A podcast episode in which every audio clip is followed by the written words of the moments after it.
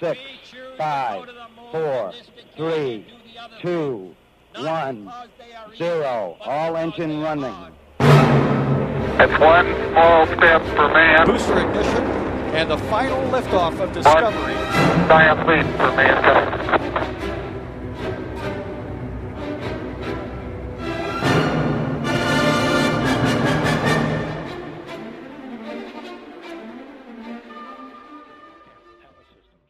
Sonda Capstone are probleme. Sonda de doar 25 de kilograme, lansată recent din Noua Zeelandă pentru a testa orbita cislunară, unde va fi amplasată stația spațială Gateway, a pierdut comunicarea cu NASA. Curând după lansarea care a decurs normal, telemetria sondei se pare că s-a oprit brusc și de atunci NASA nu a mai putut stabili o legătură radio cu Capstone. Gateway este acea gară amplasată pe orbita lunară, de unde astronauții vor coborâ pe lună sau vor fi preluați de rachete pentru a fi aduși pe Pământ în viitoarea misiune Artemis de populare a lunii. Detalii în câteva minute. După mai multe amânări din cauza condițiilor meteo, racheta Atlas 5 a reușit în cele din urmă să lanseze vineri 1 iulie doi sateliți militari spre o orbită geosincronă. Wide Field of View este un satelit care testează un nou senzor în infraroșu pentru identificarea rachetelor balistice, în timp ce Ring este un satelit care transportă mai multe experimente, parte a programului de test pentru forțele spațiale americane. A cincea lansare orbitală a unei rachete Launcher One a avut loc sâmbătă 2 iulie, după ce miercuri lansarea a fost amânată. Așa cum ne-a obișnuit deja Virgin Orbit, compania lui Richard Branson, racheta a fost lansată folosind un avion Boeing. A cincea lansare orbitală a unei rachete Launcher One a avut loc sâmbătă 2 iulie, după ce miercuri lansarea a fost amânată. Așa cum ne-a obișnuit deja Virgin Orbit, compania lui Richard Branson, racheta a fost lansată folosind un avion Boeing 747-400 modificat, care a decolat de la portul aerospațial Mojave din California. Misiunea a lansat șapte sateliți aparținând NASA și forțelor spațiale ale Statelor Unite Americane, care au ajuns cu bine pe orbita terestră joasă la o altitudine de 500 de kilometri. Revenim în câteva momente. Încheiem buletinul cosmic cu un uh, inventar, o statistică a lansărilor din acest an. Până acum au avut loc 77 de tentative de lansări orbitale, din care doar 3 eșecuri. Pe primul loc se află Statele Unite ale Americii, cu 41 de tentative și 2 eșecuri. China este pe locul 2 cu 22 de tentative și un singur eșec, iar podiumul este completat de Rusia cu 8 lansări, toate reușite. Sunt Mihaela Ghiță și ca în fiecare săptămână comentăm împreună cu Claudiu Tănăselia, autorul site-ului parsec.ro, cele mai importante evenimente legate de spațiul extraterestru. Salut, Claudiu! Bună ziua! Vorbeam săptămâna trecută de o lansare cu succes a sondei Capstone, care are ca scop verificarea orbitei complicate pe care o va avea stația spațială Gateway, amplasată pe orbita lunii în cadrul misiunii Artemis. Se pare însă că bucuria nu a durat prea mult pentru că NASA a pierdut legătura de comunicare cu Capstone. Ce se știe acum despre sonda Capstone? Orbitează Luna în derivă? Nu, încă nu a ajuns pe lună. Capstone trebuia, în cel mai bun scenariu, să ajungă pe lună undeva prin noiembrie. Mai are un pic de, de mers până acolo. Asta pentru că a fost lansată cu o rachetă mai puțin performantă, Electron, și atunci uh, drumul până acolo durează mai mult decât dura pe vremuri cu Saturn 5, o rachetă cu mult, mult mai puternică. Dar revenind la problema detectată în 4 iulie, se pare că lansarea a fost una de succes. Adică compania Rocket Lab, nu, nu trebuie să o blamăm, ea a făcut tot ce putea să facă, tot ce ținea de ea. Problema a apărut după ce sonda uh, s-a despărțit de treapta superioară a rachetei Electron, numită Photon, uh, se pare că panourile solare s-au desfăcut, panourile solare ale sondei, a început încărcarea bateriilor de la bord, uh, timp în care a existat comunicații cu, cu NASA, după care cu, conexiunea radio a căzut. De atunci, NASA n-a mai reușit să ia legătura cu sonda și, mă rog, are idee cam pe unde este prin spațiu, deci cam știe. Sonda trebuia să aibă o manevră de ajustare a traiectoriei, care evident a fost amânată, pentru că nu poate să fie contactată momentan. Și soarta misiunii este destul de așa, în ceață în momentul de față. Nu știm exact ce se va întâmpla. Poate să fie un defect care să ducă la compromiterea misiunii sau sonda își poate reveni în următoarele zile. Așteptăm să vedem. NASA spune că încearcă să ia legătura cu sonda, însă până acum nu a reușit.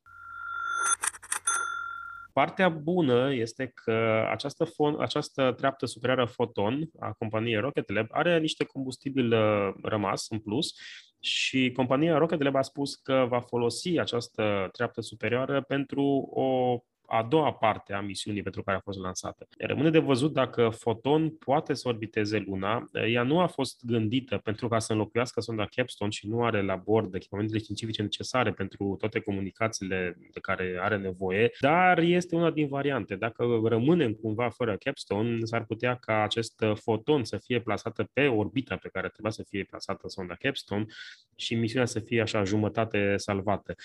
Ideea acestei misiuni era de testare a unei orbite speciale, orbită pe care urmează să fie plasată stația Gateway, așa cum ați spus. NASA dorea să vadă într-adevăr cât de stabilă este această orbită, cât de mult combustibil are nevoie o sondă aflată pe o astfel de orbită pentru a-și menține orbita stabilă uh, termen îndelungat, pentru că viitoarea stație spațială Gateway trebuie să îndeplinească două, două lucruri. Să se apropie foarte mult de polul sud lunar, pentru ca acolo să poată să coboare viitorii astronauți care vor ajunge pe suprafața lunii în programul Artemis, dar în același timp să mențină aproape continuu contactul radio cu Pământul și de aceea avem nevoie de, de o orbită cu totul specială. Ei bine, Capstone trebuia să testeze această orbită.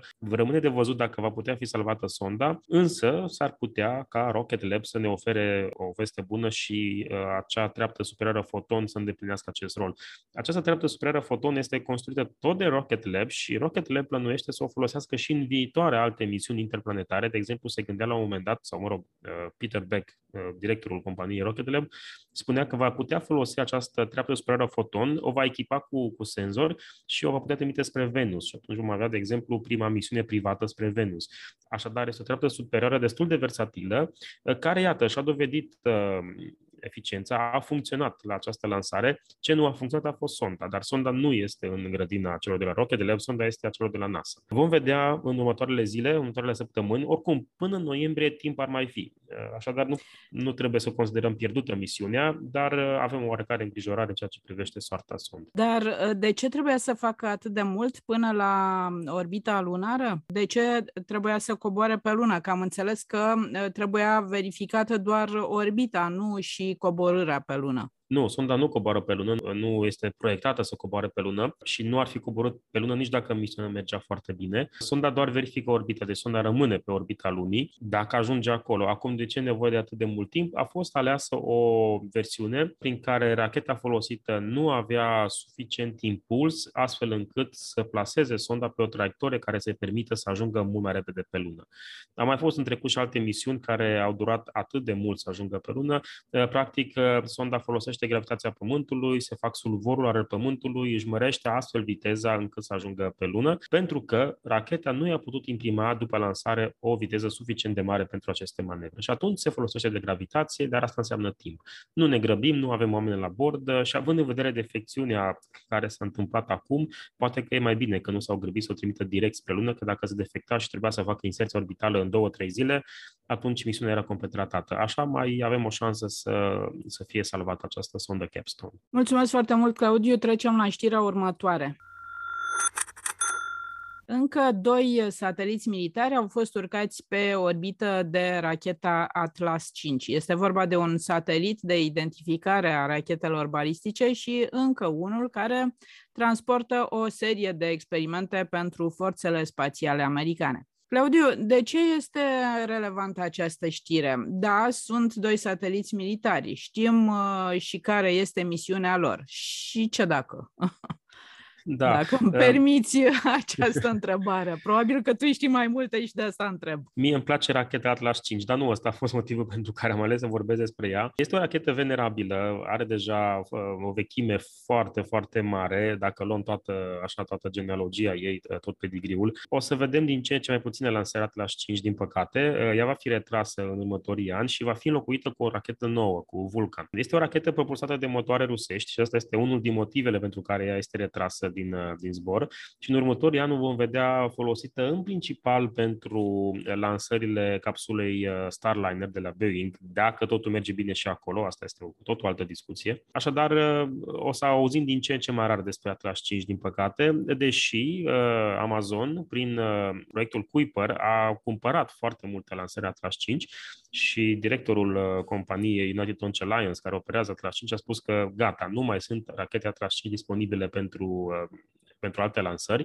Deci toate rachetele care uh, se vor construi sau au fost construite deja sunt deja cumpărate și sunt contractate. Așadar, uh, dacă cineva dorește să lanseze un satelit cu această rachetă Atlas 5, nu o mai poate face pentru că ne apropiem de, de finalul vieții sale. La fel cum se întâmplă și cu lansatorul european Ariane, Ariane 5. Așa că trăim așa o, trăim niște ani interesanți în care se schimbă tehnologiile vechi cu cele noi, apar lansatoare noi cu motoare mai eficiente și gândite așa pentru următoarea, următoarea decadă. Iarăși și satelitul a fost, satelitul acesta Wide Field of View este unul interesant. Nu este neapărat un satelit de early warning, cum se numesc acești tipi de sateliți.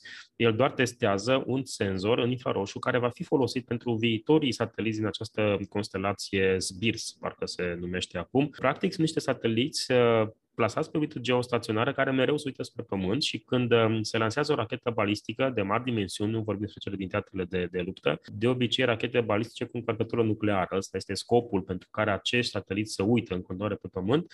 Fiecare rachetă, datorită motoarelor uh, sale, are o anumită amprentă în infraroșu. Acest, acești senzori plasați pe acești sateliți pot să alerteze Statele Unite dacă spre eh, teritoriul lor pornește o rachetă balistică încărcată cu un focos nuclear. Ăsta este scopul acestei constelații, ăsta este scopul acestui senzor pentru a vedea dacă este pregătit pentru a fi instalat la bordul viitorul, viitorului sateliți din acest sistem de alertare în cazul unei astfel de lansări. Da, și am avut și un satelit de mici dimensiuni, tot așa, pentru forțele spațiale americane. Este un program de test prin care US Space Force sau forțele spațiale testează diverse tehnologii și atunci când au așa un loc liber la bordul unor rachete Atlas 5, Falcon Heavy, Falcon 9, mai pun câte un satelit de mici dimensiuni pentru testarea diverselor tehnologii. Nu știm foarte multe detalii despre acest al doilea satelit, despre Ring, dar uh, vom mai vedea astfel de lansări. Cred că urmează una sau două lansări de acest gen și cu Falcon Heavy. Și eu abia aștept să revăd uh, Falcon Heavy pe rampa de lansare pentru că au trecut foarte, mulți, foarte multe luni, cred că mai bine de un an de zile, de când nu am mai avut o lansare, o lansare Falcon Heavy. A cincea lansare orbitală a unei rachete Launcher One a avut loc sâmbătă 2 iulie, după ce, miercuri, lansarea a fost amânată. Așa cum ne-a obișnuit deja Virgin Orbit, compania lui Richard Branson, racheta a fost lansată folosind un avion Boeing 747-400 modificat. Avionul uh, a decolat de la portul aerospațial Mojave din California și misiunea a lansat șapte sateliți aparținând NASA și um, forțelor spațiale americane care au ajuns cu bine pe orbita terestră joasă la o altitudine de 500 de kilometri. Nu știu dacă fac o observație corectă, dar de un an încoace am observat că majoritatea covârșitoare a lansărilor a fost pentru lansarea de sateliți de diverse feluri. Din constelațiile care au ca scop uh, internet de mare viteză pe toată planeta, sateliți militari, etc. Și mai observ că um, această lansare de sateliți iese cumva din topicul lui Branson, care s-a branduit cu turism orbital de joasă altitudine. Care e comentariul tău? Da, tocmai vreau să spun că uh, această companie Virgin Orbit spre deosebire de Virgin Galactic, uh, Virgin Galactic este compania care se ocupă de turiști uh, spațiali, punem ghilimele aici, pentru că altitudinea nu e chiar spațiu, mă rog. Virgin Galactic nu merge foarte bine. Am avut un singur zbor în care a zburat Richard Branson, după care urmau zborurile comerciale pentru cei care și-ar cumpăra bilete. Nu s-a întâmplat asta. Datele financiare ale companiei nu sunt cele foarte promițătoare, dar Virgin Orbit, tot compania lui Branson, merge foarte bine. Deja au fost 5 lansări ale acestei rachete Launcher One, din care 4 consecutive de succes. Deci doar prima lansare a fost ratată, dar de obicei se întâmplă ca prima lansare unei rachete să nu fie de succes. Deci, Launcher One merge foarte bine, Virgin Orbit merge foarte bine și, cum ați spus mai înainte, lansarea s-a făcut de pe un avion care a decolat de pe o pistă normală. Asta este mare lucru, să poți să lansezi sateliți orbitali de mici dimensiuni, cei drept, dar sateliți orbitali folosind un avion care poate să decoleze de oriunde din lume. Și Virgin, Virgin Orbit, ca să nu încurc cu Virgin Galactic, Virgin Orbit asta își propune să folosească acest avion Cosmic Girl pentru a lansa sateliți din Marea Britanie, de exemplu, sau de oriunde ar fi cereri. Asta îi oferă o flexibilitate mai mare, având în vedere plasarea sateliților pe anumite planuri orbitale, adică se poate alege de către client înclinație orbitală și nu mai trebuie să facă satelitul manevra de modificare a planului orbital, care este destul de costisitoare din punct de vedere al combustibilului. Avionul merge la altitudinea la care trebuie și de acolo lansează. Deci este o idee excelentă.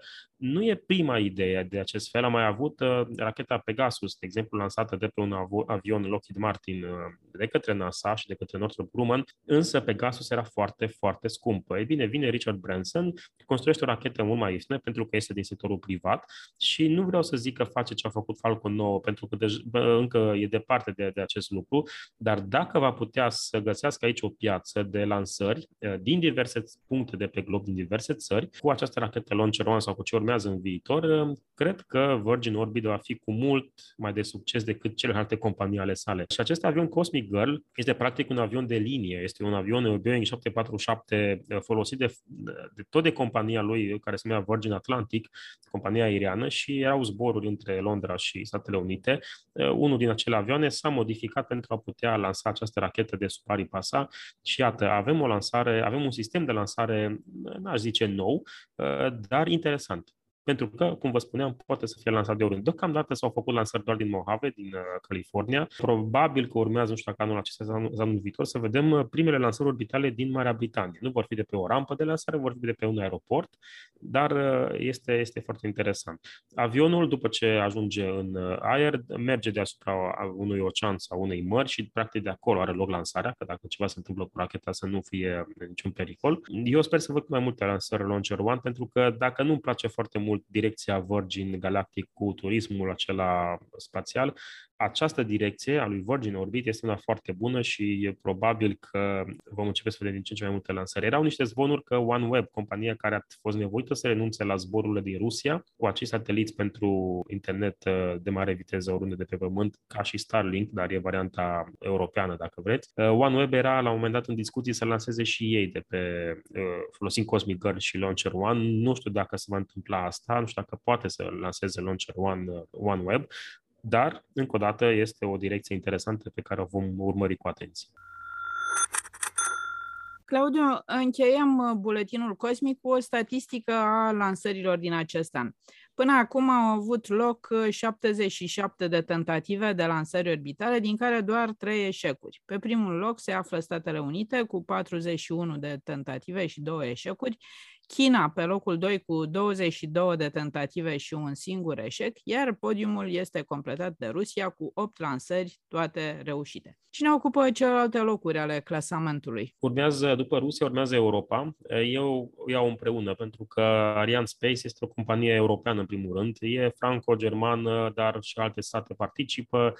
Cred că e cel mai bine să luăm așa ca Europa pentru că oricum nu sunt foarte multe lansări, doar două anul acesta. Și eu de obicei includeam aici în Europa și lansările OneWeb efectuate cu rachete rusești. Fiind procesate de Ariane Space, care era o companie europeană, consideram în portofoliul european. E bine, lansările OneWeb au, uh, s-au întrerupt deocamdată, sunt uh, probleme acolo. Așadar, noi, europeni, am avut doar două lansări orbitale în acest an. Urmează o lansare interesantă din Europa, urmează, mă rog, nu din Europa, că nici măcar nu lansăm din Europa, lansăm din Guiana franceză, dar, mă rog, urmează racheta Vega C, care este o evoluție a rachetei Vega și care a fost amânată din 7 pe 13 iulie. Aia va fi o lansare extrem de interesantă. Pe același loc cu Europa se află și India și India are tot două lansări.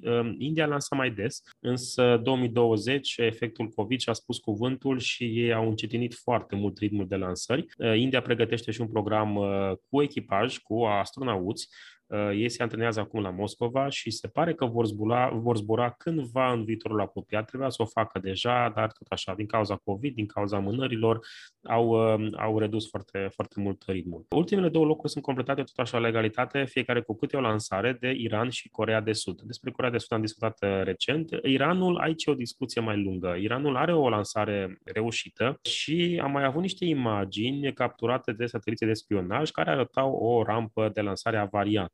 Acum, unii consideră că au avut loc o tentativă de lansare și a fost eșuată. E discutabil dacă explozia a fost în timpul unor teste, înainte de lansare sau în momentul lansării. Pentru că dacă a fost înainte de lansare, n-aș considera-o neapărat ca o tentativă de lansare, ci doar ca, ca test. Mă rog, nu știm foarte mult. Datele din, dinspre Iran sunt destul de greu de, de găsit și e mai greu de discutat aici, dar eu consider că a avut o singură lansare și aia a reușit. Explozia aia, sunt prea puține date ca să putem să tragem o concluzie clară și prefer să nu o iau în uh, considerare. Așadar, 77 de tentative până acum și am trecut ușor de jumătatea anului. Asta înseamnă că ne îndreptăm spre un nou record. Probabil că vom avea, de obicei se înghesuie mai multe lansări spre finalul anului, uh, sunt amânate și atunci avem mai multe lansări în a doua parte a anului și s-ar putea să atingem în acest an 150 de lansări orbitale, care ar fi un record uh, absolut. Anul trecut am avut un nou record și, bineînțeles, capul de afiș aici este, ca de obicei, SpaceX. SpaceX lansează mai mult decât a lansat China în total. China are mai multe lansatoare și o face, uh, mă rog, statul chinez lansează, deci nu e o corporație acolo, însă SpaceX lansează mai mult, mai des și pune mai multă masă pe orbită decât face întreaga China. Asta vreau să te întreb, uh, uh, față de anii trecuți, așa, această statistică cam cum a evoluat? A fost un moment clar în care au fost deodată mai multe lansări sau această creștere a fost cumva lentă așa într-un un uh, clopot gaussian uh, clasic. Uh, iarăși aici o discuție mai lungă. Practic a fost atins un vârf al lansărilor în anii 90. Mă uit acum pe o statistică și atunci, prin anii 80-90, erau câte 120-130 de lansări pe an, cam 129 văd maxim. După care a urmat o scădere a numărului de lansări, se lansa câte 50-60 de, de rachete orbitale pe an.